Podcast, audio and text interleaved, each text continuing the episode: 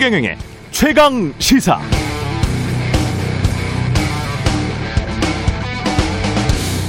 네, 지난 일요일 이재명 경기도지사가 SNS에 어려울수록 기본으로 김근태 정신으로 라는 제목의 글을 남겼습니다.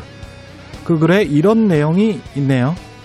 최근 국민들 마음이 심상치 않습니다. 개혁 성공의 동력이라고 할 수 있는 국민 신뢰가 흔들리고 있습니다. 길을 잘못 가고 있다는 걸 알아챘는데 다른 길 찾으려 하면 더 헤맬 뿐입니다. 곧바로 돌아 나와서 처음부터 그리고 기본부터 다시 시작하는 게 가장 빠릅니다. 같은 날 민주당 박용진 의원도 KBS 일요진단 라이브에 출연해서 비슷한 자기 반성을 했습니다.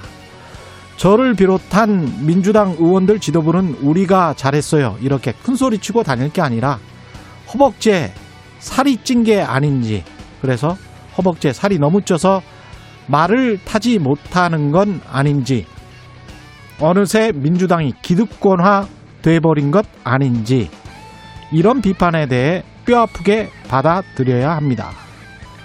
이번 선거가 어떤 결과로 끝나더라도 민주당은 자기 반성을 보다 철저히 해야 한다는 이런 내부의 목소리 그냥 흘려보내선 안 될 것 같습니다. 개혁한다고 나서서 세월만 덧없이 흘려보낸 것 같은 것은 아닌지 비육지탄에 통렬한 자기 반성을 하지 않는다면 그 개혁에 힘을 보태준 시민들을 결국 배반하는 꼴이 되기 때문입니다. 그게 무능이었던 아니면 운이 없었던 결과에 대한 책임은 결국 집권 여당이 질 수밖에 없습니다. 네, 안녕하십니까. 3월 30일 세상에 이익이 되는 방송 최경련의 최강시사 출발합니다. 저는 KBS 최경련 기자고요. 어, 최경련의 최강시사 유튜브에 검색하시면 실시간 방송 보실 수 있습니다. 짧은 문자 50원, 긴 문자 100원이 드는 샵 9730 무료인 콩 어플에도 의견 보내주시기 바랍니다. 어제 서울시장 후보인 더불어민주당 박영선 후보, 국민의힘 오세훈 후보가 첫 TV 토론회를 가졌습니다. 역시 부동산 대책이 화두였는데 전문가와 함께 두 후보의 부동산 대책 철저히 한번 평가해 보겠고요. 2부에서는 여의도 정책맨 더불어민주당 홍익표 정책위 의장 만나봅니다.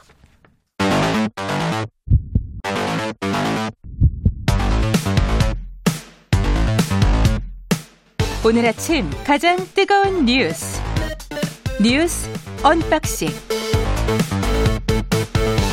자 뉴스 언박싱 시작합니다. 민동기 기자 김민하 평론가 나와 있습니다. 안녕하십니까? 안녕하십니까? 안녕하세요. 어제 밤 늦게까지 됐는데 TV 토론은 보셨어요? 네. 끝까지는 안 봤고요. 끝까지 보지는 못하, 네. 못하셨고, 예. 보는 데까지는 봤습니다. 보는 데까지는 봤다.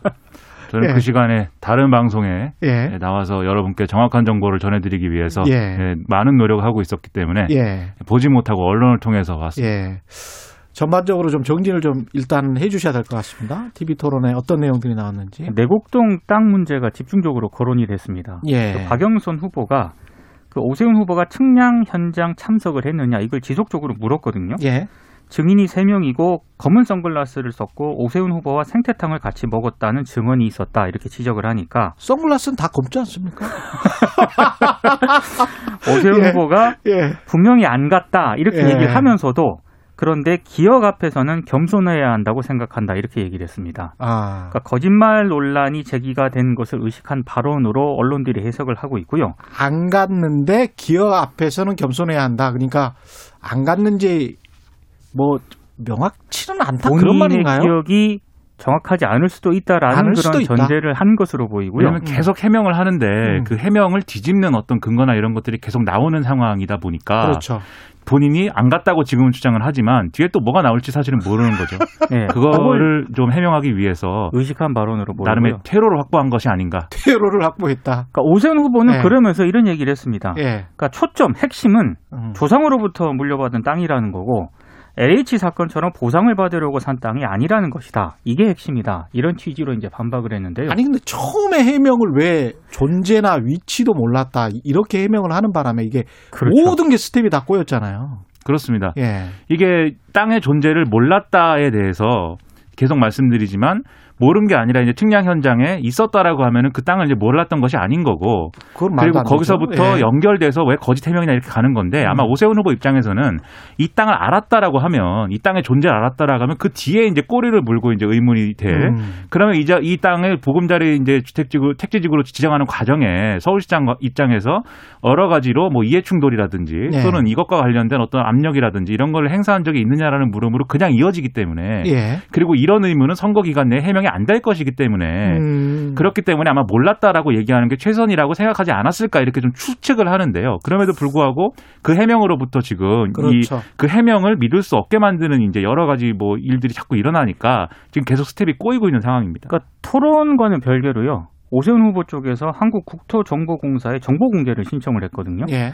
그러니까 그동안 그 당시 그 측량 현장에는 오세훈 후보 큰 처남이 갔었다라고 계속 해명을 해왔습니다. 국민의힘 예. 쪽에서는. 예. 근데 어제 그 뭐그 뭐, 그 정보 공개 청구 결과가 나오면 공개를 음. 하겠다라고 했는데 공개는 안 했는데 예. KBS하고 이제 일부 언론사들이 취재를 했거든요. 음. 서류에서 그 서류 서명을 한 사람이 오세훈 후보 장인인 것으로 지금 확인 장인이에요? 장인인 것으로 확인이 됐거든요. 그러니까 측량 이페인으로 이제 서명을 했다라고 하는 건데 음. 이 해명도 오세훈 후보 쪽이 지금까지 해왔던 해명하고 좀 차이가 있는 겁니다. 장인하고 처남이라고 했잖아요. 그렇습니다. 이페인이. 예. 그러니까 이게 이런 얘기입니다. 이게 정보공개 음. 청구를 했다고 했는데 정보공개 청구는 10에서 15일 정도 걸려가지고 예. 이건 선거 전에는 결과가 안 나옵니다. 근데 지금 음. 이제 나온 이건 뭐냐면 신청인이 신청인에 해당하는 사람이 이거는 이제 직접 그 측량 결과를 예. 결과를 이제 확인하기 위해서 신청을 한 거예요. 음. 이건 정보공개 청구는 아닙니다. 그래서 예. 근데 이걸 이제 회신을 받았는데 이메일을 통해서 예. 애초에 오세훈 후보는 여기에 이제 이페인이 처남이라고 돼 있을 것이다. 왜냐하면 음. 이, 측, 이 측량을 신청한 그 땅의 주인이 처남인 것이고 예. 소유주가 이제 측량 신청하게 돼 있고 이페인을 그래서 서남 이름으로 썼을 것이기 때문에 음. 내가 그 자리에 있었던 것이 아니라 처남이 있었다는 것이 입증된다 이렇게 주장을 했거든요. 근데 이제 그 확인을 해보니까 그 이제 이페인 서명란에는 장인 이렇게 장인의 이름이 이제 있었던 것이고 그러면 처남이 왜 서명하지 않고 그때 네. 왜 장인이 서명한 것이냐? 장인은 소유가 아니잖아요. 그렇죠. 그렇죠. 근데 이제 당시 지적공사는 꼭 소유주만 이페인 서명을 아. 하지 않아도 된다라고 했다는 거거든요. 그렇죠. 근데 그런 전제를 놓고 보면 그 예. 이페인 서명이 처남으로 돼 있든 장인으로 돼 있든 예. 그 자리에 오세훈 후보가 없었다라는 증거는 안 되는 겁니다. 그러면 처남은 갔어요? 그러니까 처남은 뭐라고 얘기하고 있냐면 예. 나는 이제 안 갔다라고 이제 얘기를 하고 있는 그런 상황입니다. 안 갔다?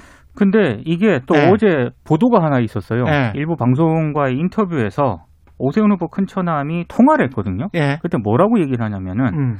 자신이 현장에 갔던 건 맞다. 아, 현장에 갔던 거 갔던 거 맞다. 그렇죠. 예. 그렇게 갔다고 얘기했습니다. 예, 갔다고 말은 했지. 근데 예. 오세훈 후보에 대해서는 예. 기억이 나지 않는다. 이렇게 얘기를 했습니다. 오세훈 후보가 갔는지 안 갔는지. 예, 자신은 기억이 나지 않는다. 근데 자신이 간 건 맞다. 이렇게 또 얘기를 한 거죠. 그러니까 세 명이 있었는지 두 명이 있었는지 또는 음. 처남을 오세훈 후보로 오인한 것인지 이런 음. 것들이 이 측량 결과서를 놓고는 해명이 안 되는 거였죠 애초에 그런데 이걸 공개하면 해명이 되는 거라고 오세훈 후보가 주장을 했는데 예. 그게 아니라는 게 이번에 확실히 확인이 되는 상황인 겁니다. 처남분이랑 사이가 안 좋나? 아니면 처남이 지나치게 정직한 건가? 이게 좀 기억이 나지 않는다 그렇게 말을 해버린 거예요? 그렇죠.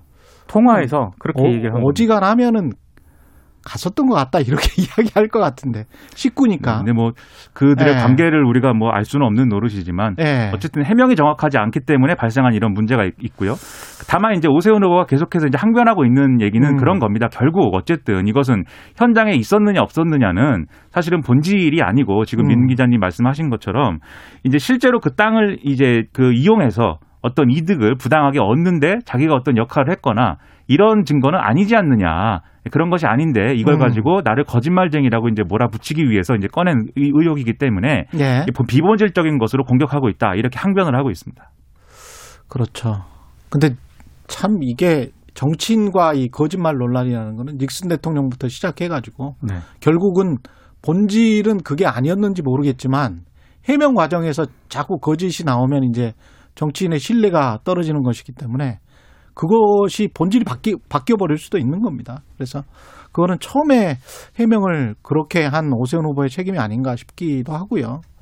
임대차법 관련해서 직전에 전세값을 인상했던 김상조 청와대 정책실장이죠. 전 정책실장. 경질이 됐습니다. 전격 그렇습니다. 경질이 됐습니다. 예. 이거는 그 지금 현재 분위기 때문에 그런가요? 아니면 이 사안 자체가 좀 김상조 실장의 행위 자체가 뭔가 그 상당히 저질이었기 때문에 그런 겁니까? 저는 둘 다라고 생각하는데요. 네. 아. 그러니까 이런 상황에서 음. 이거 두고 볼 수 없는 겁니다. 왜냐하면 김상조 실장이 한 행위가 이제 전세금 올린 것은 14%를 뭐 이렇게 올린 것은 그 자체가 뭐 불법이거나 뭐 그런 사안은 아니죠. 그런데 악성일 수밖에 없는 게 이 정부가 추진한 이제 그 이 부동산 3법이라는 게 있지 않습니까? 전월세법 있지 않습니까? 예. 근데 그게 통과되면 5%밖에 이제 못 올리니까 음. 그 전에 그러한 제한이 생길 것을 우려한 집주인들이 수많은 집주인들이 아마 전월세를 막 올릴 것이다. 엄청나게 올려가지고 이 법을 통과시키기 전에 이미 전월세가 많이 올라 있어서 서민에게 고통이 전가될 것이다. 그 이렇게 부작용에 관한 관한 그렇죠. 예, 우려가 그렇죠. 굉장히 많이 나왔거든요. 특히 보수 언론 중심으로. 예. 그런데 그 정책을 중심이 돼서 추진하는 청와대 정책실장이 그 우려를 그대로 그렇다 그 우려에서 우려하고 있는 대로 나는 집주인으로서 내 권리를 행사하겠다 이렇게 된 거지 않습니까? 시행 직전에 그렇죠. 결과적으로 이렇게 됐다면 정말 이건, 위선적인 거예요, 이건. 그렇죠. 네. 정부 정책을 어, 정부 정책에 대한 신뢰나 음. 또는 이 지금까지 해온 어쨌든 부동산 정책에 대한 어떤 신뢰 그리고 이 전월세 상한제라는 이런 어떤 이 개별 법에 대한 신뢰 이런 것들을 어떻게 담보하냐는 거죠. 이 김상조 정책실장을 그냥 두면 네. 더군다나 이번 보궐선거는 이제 부동산 문제가 가장 큰 이슈고 음. 그 부동산 이슈 때문에 상당히 여당이 어려운 선거로 치러지고 있는데 예. 청와대가 김상조 실장을 그냥 두는 것은 정말로 말이 안 되는 것이기 때문에 음. 예, 빛의 속도로 이제 김상조 실장은 이제 물러나게 된 사실 뭐 경질이 했긴 했습니다만 예. 이 해명도 저는 솔직히 납득은 안 됩니다. 해명도 자신이 살고 있는 전세집의 전세 자금 마련을 위해서 어쩔 수 없이 음. 전세값 올렸다 이렇게 해명을 했거든요. 예. 근데 지난해 말 기준으로 김상조 실장의 재산 내역을 보면은요. 본인하고 배우자 명의 예금을 합쳐서 예금만 14억입니다. 어, 현금 많네. 현금이 그러니까 무지하게 많습니다. 해명은 나는 부동 현금 많아. 예, 나는 이제 house poor다잖아요. 해명이 예? 나는 house poor이기 때문에 그런 것이다라고 했는데 지금 예금이 14억이라고 하면 예? house rich인 것이죠. 이것은. 그러니까 해명도 안 맞고 예, house도 있고 rich하기도 하다. 그렇죠. 예. 현금 14억은요. 네. 예. 이게 악성인 것이 결국 이게 결국은 그래서 이 김상조 실장이 이미 이제 이 지난해 말에 사의를 표명한 바도 있고 한데 음. 이게 대통령의 인사 문제와도 연결되는 그런 비판으로 또 이어. 이어질 수도 있는 것이고 그리고 지금 이 정권에서 어쨌든 개혁을 하겠다고 해서 많이 이제 어떤 그 권력에 참여하게 된 참여정부 출신 인사들이 지금 계속해서 이런 논란이 휘말리고 뭐 이렇게 되고 있지 않습니까? 그런 걸 포괄해 가지고 다 비판이 제기될 수밖에 없는 사안인데 음. 그냥 이걸 김상조 실장 문제를 위야무야 할 수는 그래서 없었던 겁니다. 김상조 실장 같은 경우는 참여연대 그다음에 기, 재벌 개혁 주창을 그렇습니다. 그렇죠? 이른바 대표적으로 뭐 재벌 시민 운동가로서 활동도 했었기 때문에 언론뿐만이 아니고 언론들이 예.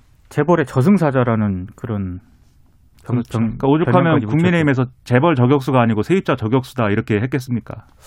아 근데 정말 실망스러워요 사실은 저는 개인적으로 김상조 실장과 여러 차례 인터뷰를 했던 기자로서 이런 식으로 가는 거는 정말 아닌 것 같아요. 예, 재산이 사람이 자, 재산이 있을 수 있죠. 네. 재산이 많은 거는 아무런 문제가 안 되니까요. 그 재산이 많은 게 중요한 게 아니고 이 자꾸 자신이 하는 말과 이렇게 대치되게 위선적인 행동을 하면 사실 전월, 전월세 상한제와 같은 네. 부동산 규제는 김상조 정책실장이 주도했다고 해도 과언이 아니거든요. 음. 근데 이제 자신이 또 이런 꼼수를 썼다는 것, 그래서 더 많은 비난을 받는 것 같습니다. 지금 보니까 다른 여야 의원들도 전세값 이 임대차법 시행되기 전에 많이 올렸네요.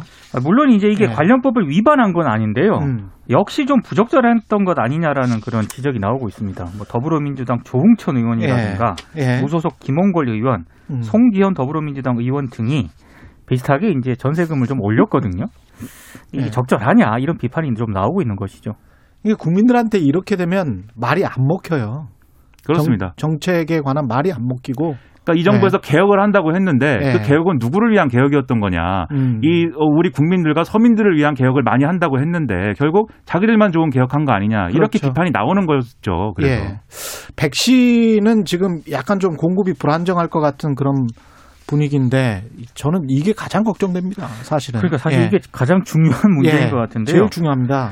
지금 코로나 19 예방 접종 대응 추진단 쪽에서 밝힌 내용을 보면은요. 예. COVAX Facility를 통해서 아스트라제네카 백신 43만 2천 회분이 4월 셋째 주 국내에 들어온다고 밝혔거든요. 예. 근데 이게 원래는 3월 말 69만 회분이 들어오기로 되어 있었는데 물량도 조금 줄어들었고 시기도 늦춰졌습니다. 예. 이게 이제 국제적인 공급 상황에 어려움이 반영된 것이라는 게 방역 당국의 설명인데 음. 문제는 뭐냐면은 인도라든가 유럽 등에서요 자국 내 유행 상황이 심각해지니까 백신의 수출을 잠정 중단하려는 그런 움직임이 보이고 있다는 겁니다. 예. 이게 만약에 이제 일시적인 현상이 아니라 장기화가 되면은 국내 백신 수급에도 상당히 좀 차질이 빚어질 것은 좀 불가피한 것 같습니다. 그러니까 이게 COVAX Facility는 결국 이제 그 일정을 COVAX Facility 측이 조정을 하기 때문에 우리가 지금 받아야 될 백신을 못 받게 된 상황이 된 건데 예. 이거 외에 이제 개별적으로 이제 제조사하고 계약한 백신들 있지 않습니까? 그런 것들은 예상대로 들어온다고 하면은 그게 이제 그래도 괜찮은 건데 지금 민 기자님 말씀하신 대로 다른 백신들도 사실은 제대로 이제 도입 도입이 될 것이냐에 대해서는 좀 우려가 있는 상황이도 상황이고 그런 점을 이제 정은경 질병관리청장인가 이라든가 이런 음. 분들도 이제 우려하고 있는 상황인 것이죠. 그래서 앞으로 이에 대해서 이제 외교 라인이라든가 이런 걸 통해서 충분히 이제 이 정부가 아, 역량을 발휘해서 백신 수급이 제대로 될 수 있도록 해야 되는데 뭐 노바백스의 경우에는 뭐 원료가 이제 모자란다 그러고 그냥 화이자 모더나 이런 회사들도 유럽 이런 데서는 네. 다 물량을 제대로 생산하지 못하는 거에 대한 음. 뭐 구설 이런 데 휘말려 있어 가지고 미국이 거의 또 싹쓸이를 하고 있고요. 네. 미국도 네. 자국의 국민들 우선 접종하는 접종을 해야 되기 때문에 수출 안 한다 이런 그렇습니다. 시기에 가고 네. 있거든요. 네. 그래서 걱정할 수밖에 없는 내용인데 제대로 좀 대응을 해줬으면 좋겠습니다. 네, 뉴스 언박싱 민동기 기자 김민아 평론가였습니다. 고맙습니다. 고맙습니다. 네, KBS 일라디오 최경영의 최강 시사 듣고 계신 지금 시각 7시 37분입니다. 오늘 하루 이슈의 중심. 당신의 아침을 책임지는 직격 인터뷰. 여러분은 지금 KBS 일라디오 최경영의 최강 시사와 함께하고 계십니다. 네, 서울시장 선거 일주일여 앞두고 어제 민주당 박영선, 국민의힘 오세훈 후보가 첫 TV 토론 가졌습니다. 역시 쟁점은 부동산이었는데요. 두 후보 모두 부동산 대책은 공급 확대 이쪽으로 지금 맞춰져 있는 것 같습니다. 세부적 내용은 약간 다르고요. 두 후보의 부동산 정책 어떻게 평가할 수 있을지 경실련 어, 부동산 건설 개혁본부 김성달 국장과 이야기 나눠보겠습니다. 안녕하십니까? 네, 예. 안녕하세요. 오랜만에 뵙겠습니다. 네, 예. 반갑습니다. TV 토론은 어제 보셨습니까? 어떻게 전체적으로 어떻게 네. 평가하세요? 그러니까 뭐 저도 끝까지 봤어야 되는데 예. 하여튼 이제 언론을 통해서 보고 보긴 했습니다. 예. 근데 사실은 이제 부동산 정책에 대한 경청, 정책 경쟁 토론을 기대했습니다. 예. 예. 왜냐하면 박영수 후보가 최근에 많이 집값 안정에 대한 의지도 보인 바 있고 해서 음. 그러길 기대했는데 상당 부분이 또 내곡동의 그 보상에 관련한 문제가 많이 돼서 그런 예. 부분은 조금 아쉽지 않았나라는 생각이 저는 들어요. 근데 집값 안정이라고 방금 말씀하셨는데 정책 네. 목표가 네. 제가 이제 유튜브 댓글이나 이런 거를 보면 그 네티즌들도 그렇고 일반 시민들도 집값 안정이 아니고 집값 하락이 돼야 되는 맞습니다. 거 아니에요? 무주택자 입장에서는 정책 목표가 집값 하락인 것이고 그렇죠. 유주택자들은 그럼 떨어지더라도 좀 양심이 있는 분들은 떨어지더라도 살며시 떨어지는 게 한국 경제를 위해서 낫지 음. 않겠나 뭐 이 정도인 음. 것 같아요. 예, 대통령께서도 예. 취임 이전으로 되돌려 놓겠다고 하면 예. 서울 아파트 기준 5억은 떨어져야 되는 거고 강남 같은 경우는 한 10억 떨어져야 그렇죠. 됩니다. 그렇죠. 그리고 예. 이제 1주택자들은 사실 오르니까 세금 부담만 더 늘어난 꼴이거든요. 그렇죠. 사실 그 이분들도 집값이 떨어지길 원합니다. 다주택자 말고는 무주택자와 1주택자 국민 대다수는 집값이 원상 회복을 약속해 이행해 주기를 바라는 건데 예. 두 후보가 그런 부분에 대해서 이제 공격거리는 떨어뜨리는 삼으면서도 정작 본인들이 얼마를 떨어뜨릴지 그러니까 그러기 위한 나의 대안은 무엇인지 이런 것들이 조금 많이 국민들 앞에서 조금 막 경쟁적으로 논의가 되길 바라는데 아직은 좀 그 상황까지는 아닌 것 같아요. 그게 사실은 희한한 게 무주택자가 서울 같은 경우는 그래도 한 60 정도 되고 그렇죠. 서울은 주택 보급률이 40%니까요. 그렇죠. 예. 유주택자는 40인데 네. 말씀하시는 것들 들어보면 두 후보 모두 유주택자 위주로 말씀을 하시는 것 같아요. 글쎄, 지금 이제 문재인 정부의 지지율이 계속 떨어지는 이유 중에 상당수는 예. 국민들이 공감하실 겁니다. 집값을 잡지 못한 것, 음. 거기다가 최근에 드러난 LH 공직자들의 투기, 예. 만연 이런 부분에 대해서 더 화를 내고 있는 건데 예. 이럴 때 이제 정부나 또 후보 측에서도 이거는 정말 무주택 서민을 위한 음.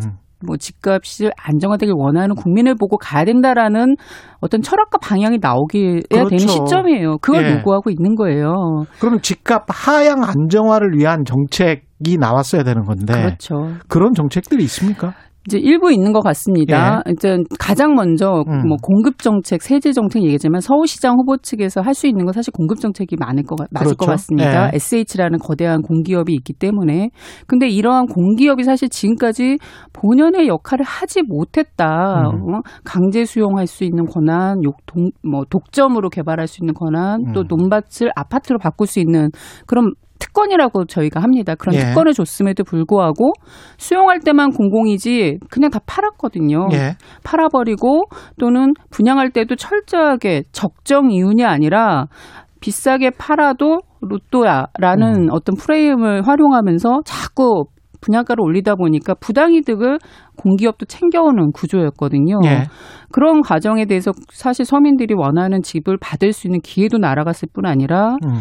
그런 공기업의 바가지 분양 주택이 나오면 나올수록 그 옆집이 떨어지는 게 아니라 더 오른다는 겁니다. 기존 주택조차. 예. 그러한 프레임이 있었는데 그것을 정부가 어떻게 바꿀 수 있느냐가 가장 중요하다. 그러면서 예. 이제 박영수 후보가 얘기한 어 토지 임대형 공공주택 음. 뭐 이제 30만 원 공급하겠다. 예. 1000만 원을 공급하겠다. 좀 더 세밀해지긴 하고 구체화되긴 해야 되겠지만 어느 정도 그런 면에서는 우리가 원하는 정책으로 가고 있다는 생각이 듭니다. 예. 오세훈 후보도 어 본인이 이미 서울시장 시절에 했던 분양가 공개 또 후분양제 이런 부분에서 본인이 시작했는데 많이 후퇴됐거든요. 예. 그런 부분에 있어서 본인이 했던 수준으로 다시 다 재정상화하겠다 이런 발언들은 조금 저희로 보기에는 조금 더 의미가 있다. 음. 근데 사실 그런 것들이 막 하고 바깥에서 얘기되고 이게 좀 발전하고 이런 모양새는 아닌 것 같습니다. 오히려 민간 개발 완화 이런 부분에 대해서도 바깥에서 서로 막 주고받고 하는 과정이다 보니까 예. 이것도 그렇게 좀 좋은 방향은 아닌 것 같다는 생각이 들어요. 그 박영선 후보의 공약 중에서 반값 아파트 네. 평당 네. 뭐 천만 원대 네.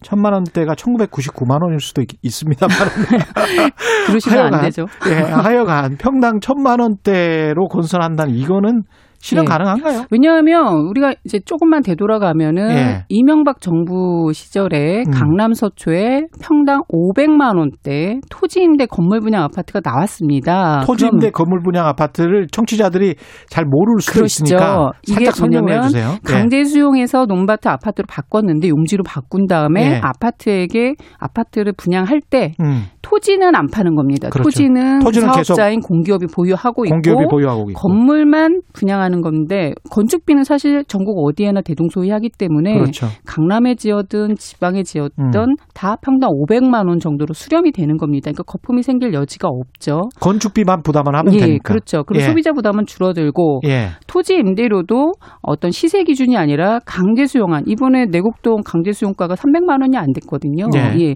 그 정도에서 적정한 값으로 임대료를 부과하면 음. 사실 서민들에게 내 집 마련의 기회는 더 늘어날 수 있는 거거든요. 이걸 사실은 경실련이 한 20년 주장했나요? 그럼요. 저희는 20년 주장한 것 같은데. 2005년 공영개발 할 때부터 예. 토지 팔지 말고 예. 건물만 좀 분양하거나 건물도 임대해라. 예. 그게 공공주택이다. 이렇게 해달라고 요구해 왔고 예. 이명박 정부에서 조금 700가구 나왔습니다. 예. 그리고 그것이 박근혜 정부 말에 아예 그 법 관련법 자체를 여야가 음. 폐기해버리면서 지금 그 이후로 공급이 안 되고 있어요. 그냥 경실련 주장은 이런 것 같아요. 그러니까 그렇게 반값 아파트가 많이 나오면 이게 일단 사용권이잖아요. 일종 예. 일종 이제 거주를 하면서 건물은 소유하고 있는 거니까. 네.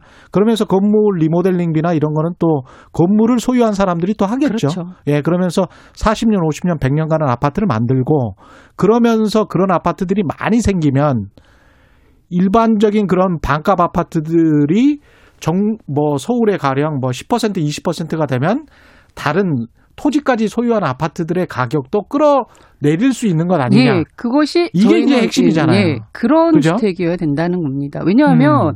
한 채에 토지임대 건물 분양만 제대로 되면 예. 30평 기준으로 아까 500만 원 말씀드렸잖아요. 그럼 예. 1억 5천 정도가 됩니다. 그렇죠. 1억 5천 아파트. 근데 지금 강남이 아니라 서울 아파트 평균 가격이 10억입니다.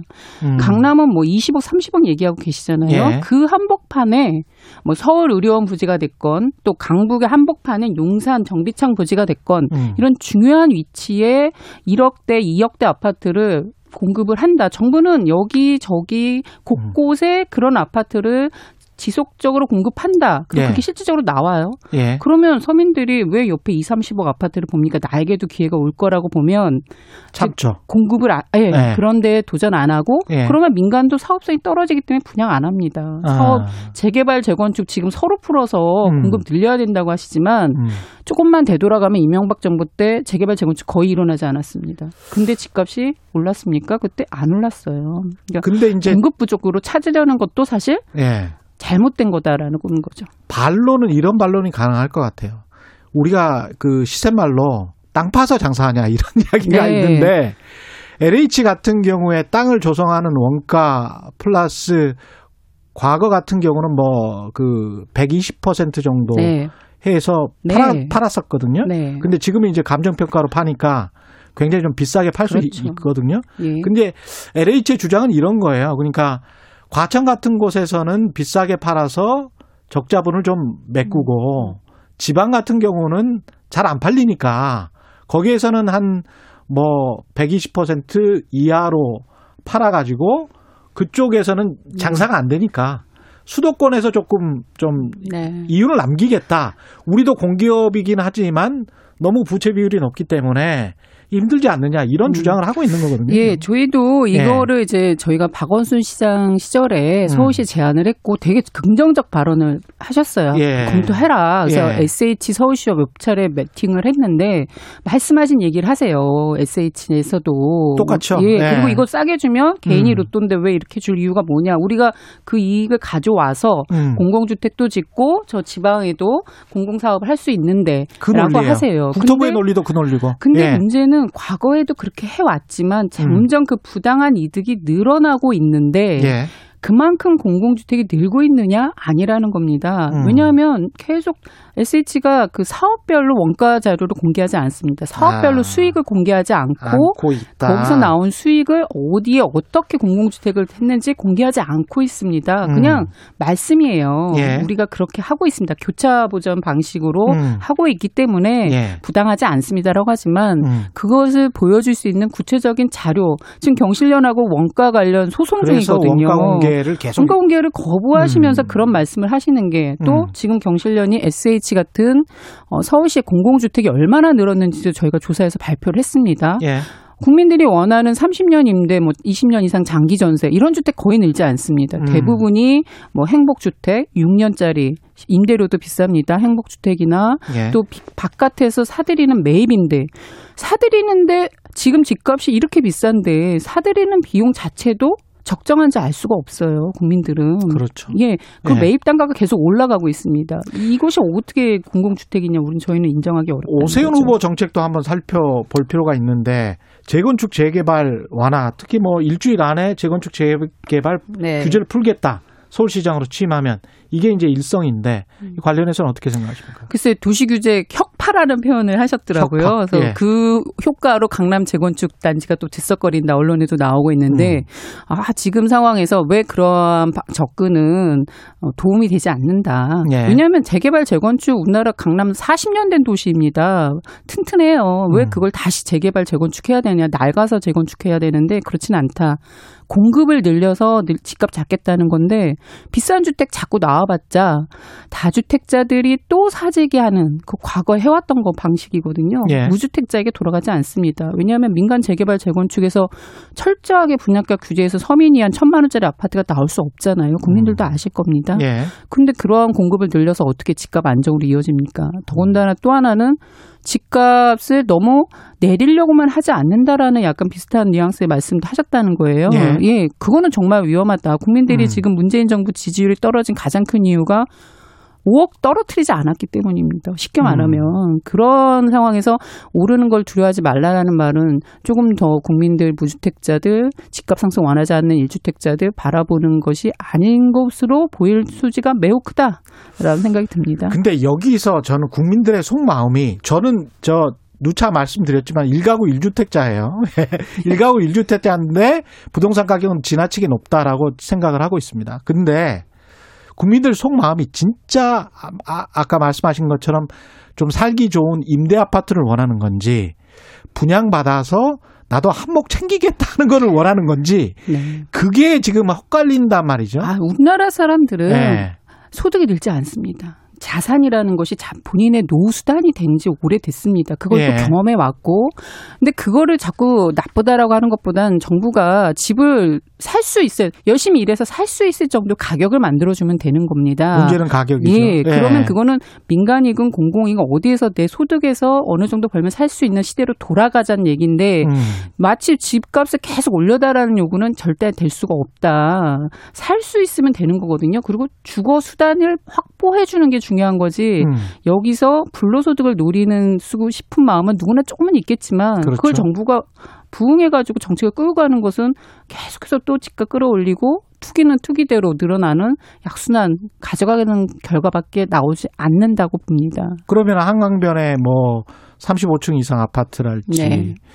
층수 제한 이렇게 푸는 거 이런 거는 예. 어떻게 보시면 두후보 다인데 서울시에 예. 도시 계획이라는 게 존재하는지 예. 사실 예. 좀 많이 전문가분들이 회의적으로 말씀하시잖아요. 예. 뭐 그린벨트 계속 풀겠다는 얘기하시고 또 하나는 공공 재개발이라는 정책이 500%까지 얘기합니다. 이미 이제 층수 규제나 어떤 용적률 규제라는 걸 다 풀어버리겠다는 정부 계획이 있는데 여기서 중요한 건 도시라는 토지의 집약적 이용이 나쁜 건 아니거든요. 네. 예. 그러면 그 집약적 이용을 해서 얼마나 공공주택이 나오는지, 음. 얼마의 개발 이익을 공공이 가져오는지가 관건입니다. 예. 근데 지금 현재 재개발 재건축 사업에서 개발 이익 환수 제대로 안 됩니다. 음. 대부분 민간 주고 공공이 가져오는 건 아주 일부의 공공주택 찔끔을 돈 주고 사오는 구조예요. 예. 그것도 이거 구골임대와 다를 바 없다. 왜냐하면 대부분을 거의 불로소득 보장해주기 위해서 예. 임대주택 찍은 가져오기 위해서 불로소득 다 주고 음.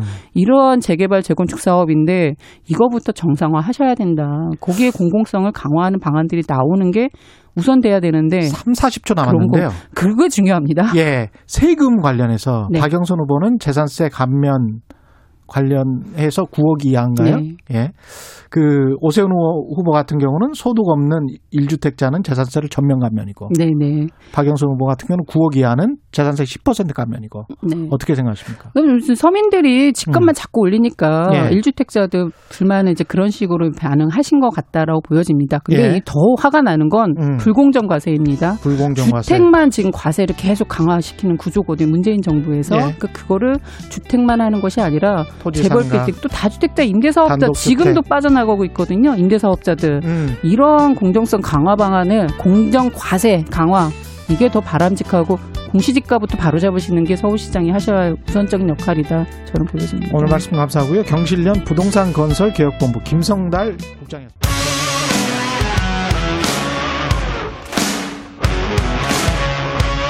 오늘 하루 이슈의 중심 최경영의 최강 시사.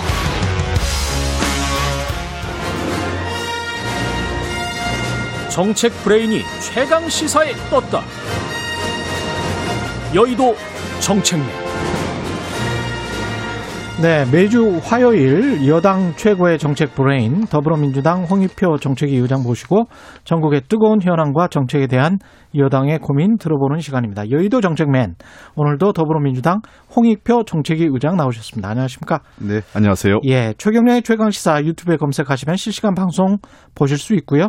스마트폰 콩으로 보내시면 무료입니다. 문자 참여는 짧은 문자 50원, 긴 문자 100원이 드는 샵 9730 무료인 콩 어플에도 의견 보내주시기 바랍니다. 김상조 청와대 전 정책실장이 됐군요. 이제. 네. 예, 어떻게 보셨습니까? 이 논란 자체가 굉장히 민감한 시점에 또 그럴 것 같지 않았던 분이 그래서 예. 네. 저희들도 그 처음에 기사를 보고 이제 확인을 하고 좀 놀랐는데 예.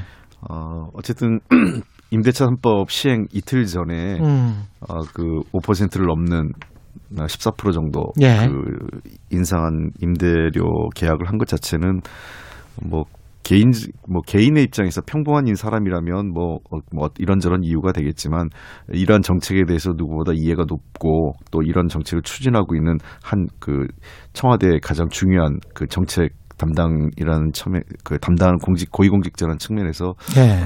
어쨌든 전 어, 그 부적절한 어, 음. 처신이었고 그에 따른 책임을 졌다고 생각을 합니다. 예. 일단 빨리 뭐 사표가 수리돼서 청와대는 뭐 민심을 좀 잡으려고 하는 것 같은데 어제 대통령이 반부패 정책 협의회 직접 주재를 하면서 부동산 투기 재발 방지책 여러 가지를 내놨는데요. 일단 내용을 좀 소개를 해주시고 평가도 좀 해봤으면 좋겠습니다. 예.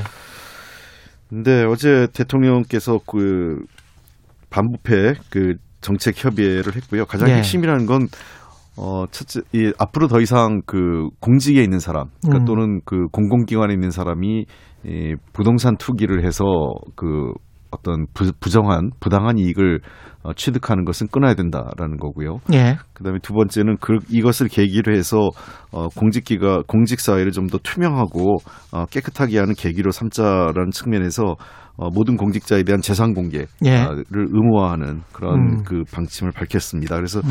아마 이번 계기를 통해서 어, 그 대통령께서도 이 최근에 그 공직자들의 투기행에 대한 국민의 분노 그다음에 어, 우리 사회에서 어떤 공정의 가치가 훼손된 측면에 대해서 상당히 엄중하게 판단하고 계시고 그에 따른 어, 적절한 조치가 발표된 것으로 보입니다. 공직자 공공기관이면 대상이 어떻게 되나요? 공공기관 임원이면 가령 KBS 같은 경우도 대상이 됩니까? 아마 가능성이 될 것 같은데요. 제 생각에는 모르겠습니다. 이게 구체적으로 이제, 이제 정해지지는 예, 예, 않고 아직 그거는 좀 봐야 되는데 그건 예. 최종적으로 그 기획재정부가 공공기관을 예. 하고 있기 때문에 예. 아, 이게 그래서 지난번처럼 제가 그 김영란법 때도 자꾸 논쟁이 됐던 것 같아요. 음. 어, 김영란법 당시 당시에도 공공부문만 하다 보니까 KBS는 예. 포함되는데 그러면 뭐 그 유사한 이제 다른 방송사는 어떻게 되느냐. 그렇죠. 이런 논쟁이 하다가 정치권에서 그 법이 확대된 건데 예. 지금은 공공기관 아마 공공기관 운영 운영에 관한 법이 있고 음. 그 관리하는 게 있기 때문에요.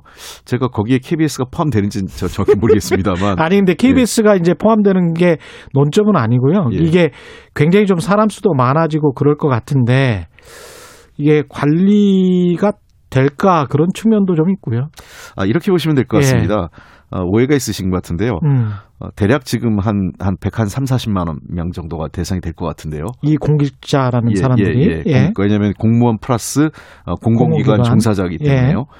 어, 지금 현재 그 우리가 재산 등록을 하는데 어, 공무원 같은 경우에는 4급 이상의 인사혁 신체 합니다. 그렇죠. 예, 그, 예. 그 중에서 1급 이상이 공개됩니다. 음, 그렇습니다. 예. 예. 그다음에 공공기관 같은 경우에는 임원급 대개 이제 기관장이나 또는 그 기관 내 임원이라고 해서 이사급 된 사람들만 하기 때문에 예. 공공 그 공공기관이 한 뭐 그 예를 들면 어떤 한 300명쯤 되는 공공기관이라면 음. 대상자가 한 2명 뭐이 음, 안팎일 거예요. 그렇죠? 두세 명. 예. 예. 뭐 한 천명쯤 되는 기관에 했을 때 한 열 명 내지 한 뭐 열다섯 명 미만 이 정도가 아마 대상이 될 거로 보는데 열 명 안팎 정도가. 예. 그렇기 때문에 그렇게 현재로서는 이 이분들은 이제 그저 재산 등 재산이 공개되는 겁니다. 예. 네. 다만 이제 아까 말씀드렸던 2급에서 4, 급까지의 공무원은 인사혁신처에서 자료만 가지고 있는 거고요. 재산만 등록하는 예, 거고. 예, 등록하는 네. 거죠. 예. 어, 이번에 바뀌는 제, 그, 포함되는 제도는 일부 그 부동산과 관련된 부처, 그 다음에 음. 공 공기관은, 어, 이 인사혁신처에 재산 신고를 합니다. 가령 뭐 한국 감정평가원이랄지 그, 이런 뭐 예를 들면 예. 예. 그 감정원, 예. 그다음에 그 뭐그 뭐 LH공사, LH공사 관련된 예. 직원들 같은 경우에는 어, 좀 더 폭이 넓어지는 음. 거죠. 그래서 예. 아, 그 늘어나는 직원이 한 5만 명 정도가 인사혁신처의 그 재산 등록 자가 좀 늘어나게 됩니다. 음. 그럼 나머지 분들 예를 들면 지금 그, 그 기획재정부를 예를 들게요. 예. 기획재정부에 그러면 그 5급 이하 공무원들은 어떻게 되느냐? 예. 어, 모든 공공기관, 공 그 저 기획재정부 같은 정부 부처를 포함해서 공공기관은 자체 감사 기능이 있습니다. 감사과나 어, 감사부처 그 관련 기관이 예. 이 감사 관련 기, 그 기관에 자체 등록을 하는 겁니다. 예산, 저, 음. 자기 재산을. 그렇군요. 예. 그래서 뭐 이게 그 재산이 공개되거나 음. 뭐그 그런 상황은 아니고 다만 이게 관리 예방 효과는 있는 거죠. 그러니까 예. 어, 그 처음에 예를 들면 공직사에 들어오는 순간 자기의 재산은 어, 해당 기관에서부터 관리하게 돼 있고, 음. 어, 문제가 생겼을 경우, 어떤 그 기관에 문제가 생겼거나 그 개인의 문제가 생겼을 때 그러한 기, 이 자료들이 어, 그 충분히 그 검증될 수 있는 그 사람의 음. 어, 재산의 경력 그, 그 그동안의 자산 형성의 경 이력이 나타나는 거고요. 음. 예를 들면 한 공개는 뭐, 그 사람들은 공개는 안 하지만 등록을 함으로써 네. 그 뭔가 자기 검열도 될 수가 있고 그렇습니다. 예. 예. 왜냐하면 어차피 인사형 시자에 들어가니까 그렇습니다. 예. 나중에 예를 들면 이런 거죠. 그, 그 음. 공무원이 됐는데 어, 고위직이 될 수 있지 않습니까? 그렇죠. 1급 이상이 되거나 예. 또는 뭐, 뭐 경우에 따라서 장차관도 될 수 있으니까요. 예. 어, 근데 그그 쭉그 그 공무원이 되면서부터 자기의 재산에 대한 형성 음. 과정이 있기 때문에 우리 보면 가서 왜 이 아파트를 어떤 돈으로 샀느냐 당신 이 재산은 어떻게 형성되느냐 이런 청문회 때마다 논란이 되는 경우가 많이 있지 않습니까? 그렇죠. 그래서 그런 경우를 어, 사전에 그 예방한다는 측면에서 저는 어, 이 문제를 꼭 부정적으로 보지 말고 존경받는 음. 공직사회, 예. 깨끗하고 투명한 공직사회를 통해서 국민에게 신뢰받고 존중 존경받는 예. 어, 공직사회를 만드는 하나 계기가 되지 않을까 생각합니다. 근데 사실은 그런 측면도 있는 것 같습니다. 하이직 공무원들 같은 경우에 올라갈 수 있는 급수가 뭐 5급이다, 4급이다 이렇게 딱 정해져 있잖아요. 거의 그런 시기로 네. 돼 있어서 이게 그 고시 출신들만 그 아주 뭐랄까요 고위직을 장악하는 그동안의 풍토 때문에 더 하위 직군들이 그러면 우리는 돈이라도 뭐 이런 생각을 할 수 있게 네. 만드는 어떤 구조가 있었던 거 아닌가 그런 생각도 들더라고요. 네, 그런 건 뭐 인사체, 인사제도에 이제 여러 가지 예. 문제가 있죠. 특히 이 행정고시를 합격하느냐 안 하느냐에 따라가 사무관 5급으로 승진하는데 무슨 건너기 힘든 강처럼 그렇죠. 있는 게 있어서요. 이번 기회에 전, 전반적으로 공무원 그 채용에서부터 그다음에 그 승진 체계에 대한 음. 검토는 중장기적으로 저는 어, 행정 개혁 차원에서 필요하다고 보는데 예.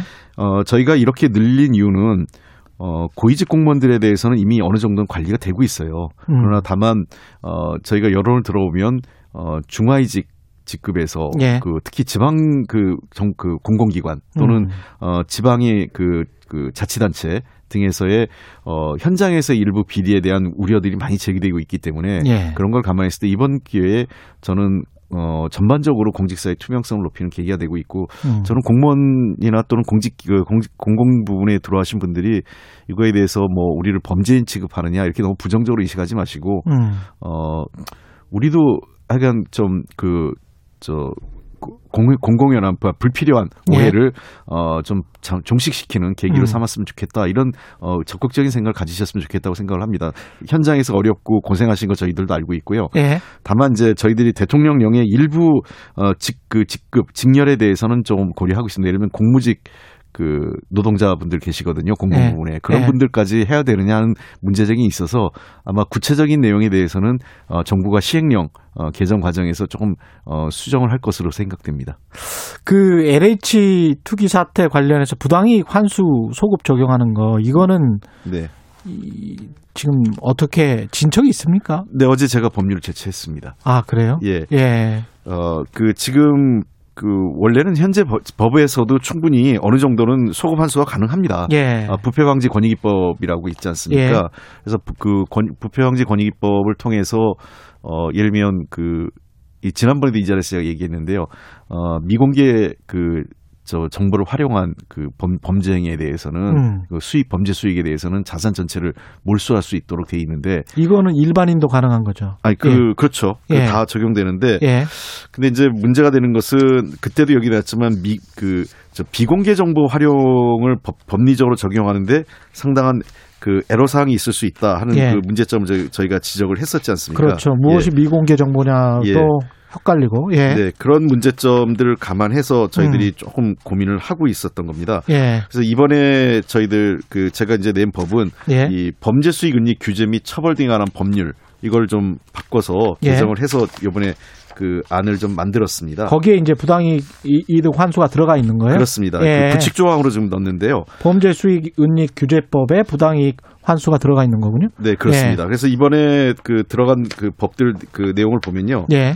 이렇게 지금 제가 개정안을 냈습니다. 예. 지금 현재 개정안에 보면은 이 범죄 수익 은닉은 해당, 그러니까 범죄 수익을 그 몰수할 수 있는 이 법률들이 그 저 제조 제목들이 쭉 열거돼 있어요. 그래서 아. 추가로 해서 이번에 부동산 어, 실권리자 명의 그 그러니까 차명 개 차명 등 부동산에 아. 대한 그 재산을 몰수할 수 있는 거. 예. 그다음에 부정한 방법으로 그 토지 보상을 받는 경우에 대한 재산 몰수. 아. 그리고 LH 공사 그 한국 주택 토지 공사법 그러니까 이, 이분들이 자기 정보를 미공개 정보, 비공개가 아니라뿐만 예, 아니라 예. 그 미공개 그 내부 정보를 활용해서 음. 어한 것에 대해서도 어 재산을 몰수하게 돼 있고 국제 기구가 예. 지금 공고하고 있어요.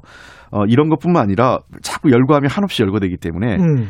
어, 법정형, 그러니까 법정형으로 장기 3년형 이상의 어, 징역 또는 금고에 해당하는 죄목에 대해서는 그 해당하는 범죄 수익은 어, 그다 환수하는 걸로 수 있도록 이 열거를 했고요. 아, 네. 그럼 이제 이거는 다 일반인도 다 적용되는 거죠? 그렇습니다. 이렇게 예. 되면 이 이번에 3기 신도시와 관련된 음. 부동산 투기와 해당한 범죄 행위는 대부분 여기에 어, 그 열거돼 있, 들어가 있다고 보고요.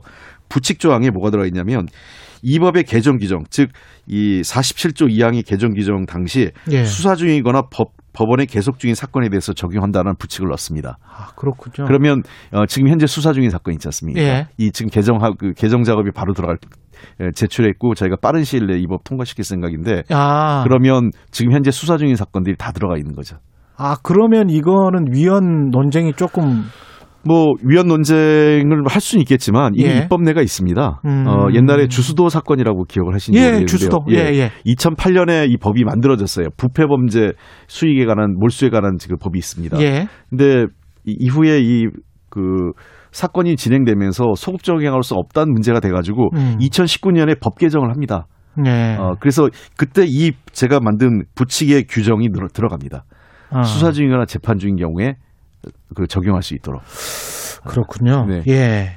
이 관련해서 그러면 조금 진척이 돼 가고 있는 것 같은데 이거는 통과는 언제 예상하세요? 어, 저희는 뭐 가급적 빠른 이제 법안이 발의됐기 때문에 예. 어, 그 4월이 국회가 이제 아마 재보궐 선거 끝나면 바로 국회 열릴 텐데 예. 그때 통과시켜서 4월 음. 안에 통과시키면 현재 진행 중인 수사에 충분히 어 그 저 적용할 수 있다고 생각합니다. 이해충돌 방지법은 언제 통과 예상하십니까? 이해충돌 방지법은 정말 그 아쉽게 생각하는데요. 이게 예. 사실 이미 지난주에 통과시켰었어야 될 법률이 음. 또 다시 그 해당 상임위에서 어 그 일부 야당에서 좀 소극적이면서 지금 통과가 안 됐는데 예. 어 그 이미 저 우리 당 원내대표가 어, 상임위원장에게 그 협조를 요청을 했어요. 가급적 상임위 통과라도 이번 주에 할 수 있으면 해라. 예. 라는 했기 때문에 저 어떻게 될지 지금 야당과 협의 중에 있는 것 같고요. 음. 원 포인트라도 일단 본회의 일정은 또 잡아야 되는 문제가 있기 때문에 해당 상임이라도 어 이번 주 중에 좀 그 통과시켰으면 좋겠다라는 건데 그건 좀 지켜봐야 될 것 같고요. 음. 어 어쨌든 더 이상 이제 논의할 내용은 충분히 논의됐고 지난 예. 10년간 논의가 됐던 내용입니다. 그렇죠. 그래서 어 빠른 시일 내에 저희는 국, 그 다음에 본회의가 열, 열리면 최우선적으로 이 법은 어 그 저희가 여당이 의지를 갖고 통과시킬 생각입니다. 어제 그 홍익표 지금 저 정책위 의장께서 직접 발표한 내용이 서민 실수요자 대상으로 LTV DTI 상향한다고 했잖아요. 예, 예. 이것 좀 구체적으로 말씀해 주시겠습니까? 아, 네. 어, 저희들도 부동산과 관련돼서 이제 여러 가지 든, 내용을 듣고 있습니다. 예. 하나는 저희가 여러 가지 부동산 규제, 그 가격이 급등하면서 음. 어, 대출 규제도 좀 조이고 투기적 과열 지구 지정하고 막 이런 어, 규, 강력한 규제 정책을 했지 않습니까? 그다음에 예. 양도세나 또 종부세 등 상향 조정을 했고요. 다만 이제 그러다 보니까 어떤 문제가 생기냐면 주택이 나오는데 그 대출 규제하고 또그 자격 조건을 좀 너무 강화해 놓은 것으로 인해서 실수요자가 주택을 구입하기가 너무 어렵다라는 지적이 계속 제기돼 왔습니다. 그래서 예.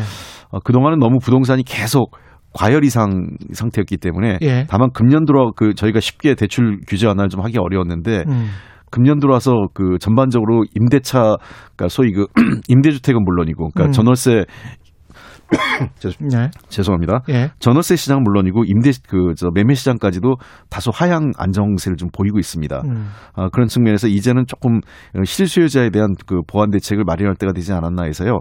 장기 무주택자 음. 어, 또는 어, 최초 주택 구매자에 대해서는 어, 이런 그 대출 규제뿐만 예. 아니라 그 소득 그 조건 그 다음에 그 주택 가격 기준 등을 조금 상향해서 이분들이 어 정말 주, 주택을 처음으로 투기 목적이 아닌 실수 그 거주 목적으로 하시는 분들에게는 다소 그 저 이 어떤 그 주거의 그 저 희망의 사다 사다리를 약간 좀 열어 놓는 게 필요하지 않을까라는 생각입니다. 그러면 대출을 어느 정도 더 받을 수 있는 거예요? 한 10% 지금보다 10%더 받을 수 있는 겁니까? 지금도 이제 다른 분에 비해서 그 네. 그 무주택자 그 저 최초 구매자 같은 경우에는 한 10% 정도 더 받는데요. 예. 그것을 조금 더 그 상향하는 거니까요. 어느 정도까지 할지는 어, 저희들이 그 검토해 봐야 되는데 예.